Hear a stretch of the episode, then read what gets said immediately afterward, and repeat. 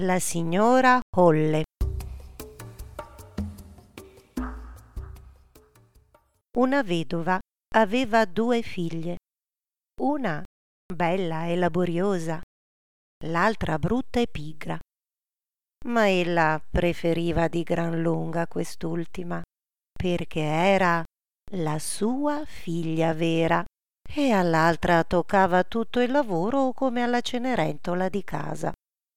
Ogni giorno la povera fanciulla doveva sedere accanto a una fontana sulla strada maestra e filare e filare finché le sprizzava il sangue dalle dita. Un giorno, che la conocchia era tutta insanguinata, ella si chinò sulla fonte per lavarla, ma la conocchia le scappò dalla mano e cadde nell'acqua. Piangendo, corse dalla matrigna e le raccontò la disgrazia ma quella la strapazzò aspramente e le disse con durezza se hai lasciato cadere la conocchia? Va a ripescarla.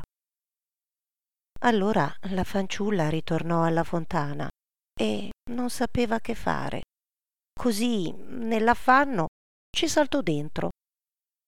Smarrì i sensi e quando ritornò in sé si ritrovò in un bel prato dove splendeva il sole e c'erano fiori a migliaia. Si incamminò per il prato e giunse a un forno pieno di pane.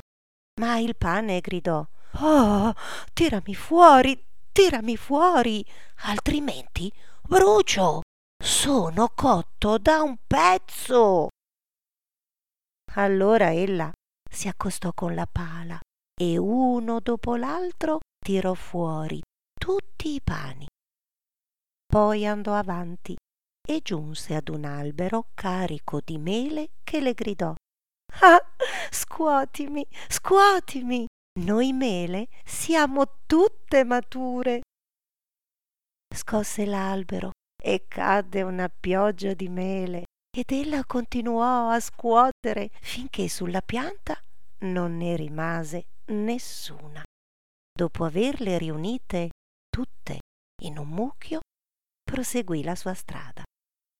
Finalmente arrivò a una casetta da cui spiava una vecchia con denti così lunghi che ella impaurì e volle fuggire. Ma la vecchia le gridò Di che hai paura, cara bambina? Resta con me. Se sbrigherai ben bene tutte le faccende di casa, ti troverai contenta. Devi soltanto badare a rifarmi bene il letto e a sprimacciarlo con cura sicché le piume volino. Allora nevicherà sulla terra. Io sono la signora Holle. La vecchia le parlava con tanta bontà che la fanciulla si fece coraggio, accettò la proposta ed entrò al suo servizio provvedeva a tutto con soddisfazione della padrona e le sprimacciava sempre il letto con tanta energia che le piume volavano intorno come fiocchi di neve. Perciò ella viveva bene con la vecchia, mai una parola aspra, e tutti i giorni lesso e arrosto. Rimase per un po' di tempo con la signora Holle, poi il suo cuore divenne triste e in principio non sapeva neanche lei il perché. Anche se lì stava mille volte meglio che a casa, provava tuttavia il desiderio di ritornarvi. Finalmente disse alla vecchia Sento nostalgia di casa mia e benché qui stia così bene, non posso più fermarmi. Devo tornare. La signora Holle disse Hai ragione e poiché mi hai servito così fedelmente, voglio riportarti su io stessa. La prese per mano e la condusse davanti a un portone. Il portone fu aperto e mentre la fanciulla era là sotto, cadde una gran pioggia d'oro e l'oro le rimase attaccato e la ricoprì tutta. Te lo sei meritato? Perché sei stata così diligente, disse la signora Holle. e le rese anche la conocchia che era caduta nella fontana. Il portone fu rinchiuso e la fanciulla si trovò sulla terra non lontana dalla casa di sua madre. E quando entrò nel cortile, il gallo sul pozzo strillò Chicchirichì, la nostra bimba d'oro è di nuovo qui.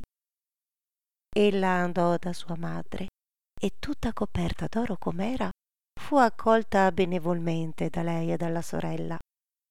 Quando la madre udì come si fosse guadagnata quella gran ricchezza, volle procurare la stessa fortuna anche alla figlia brutta e pigra.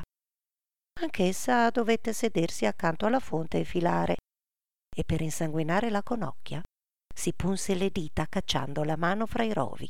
Poi buttò la conocchia nella fonte e ci saltò dentro anche lei giunse, come la sorella, in mezzo a un bel prato e percorse il medesimo sentiero.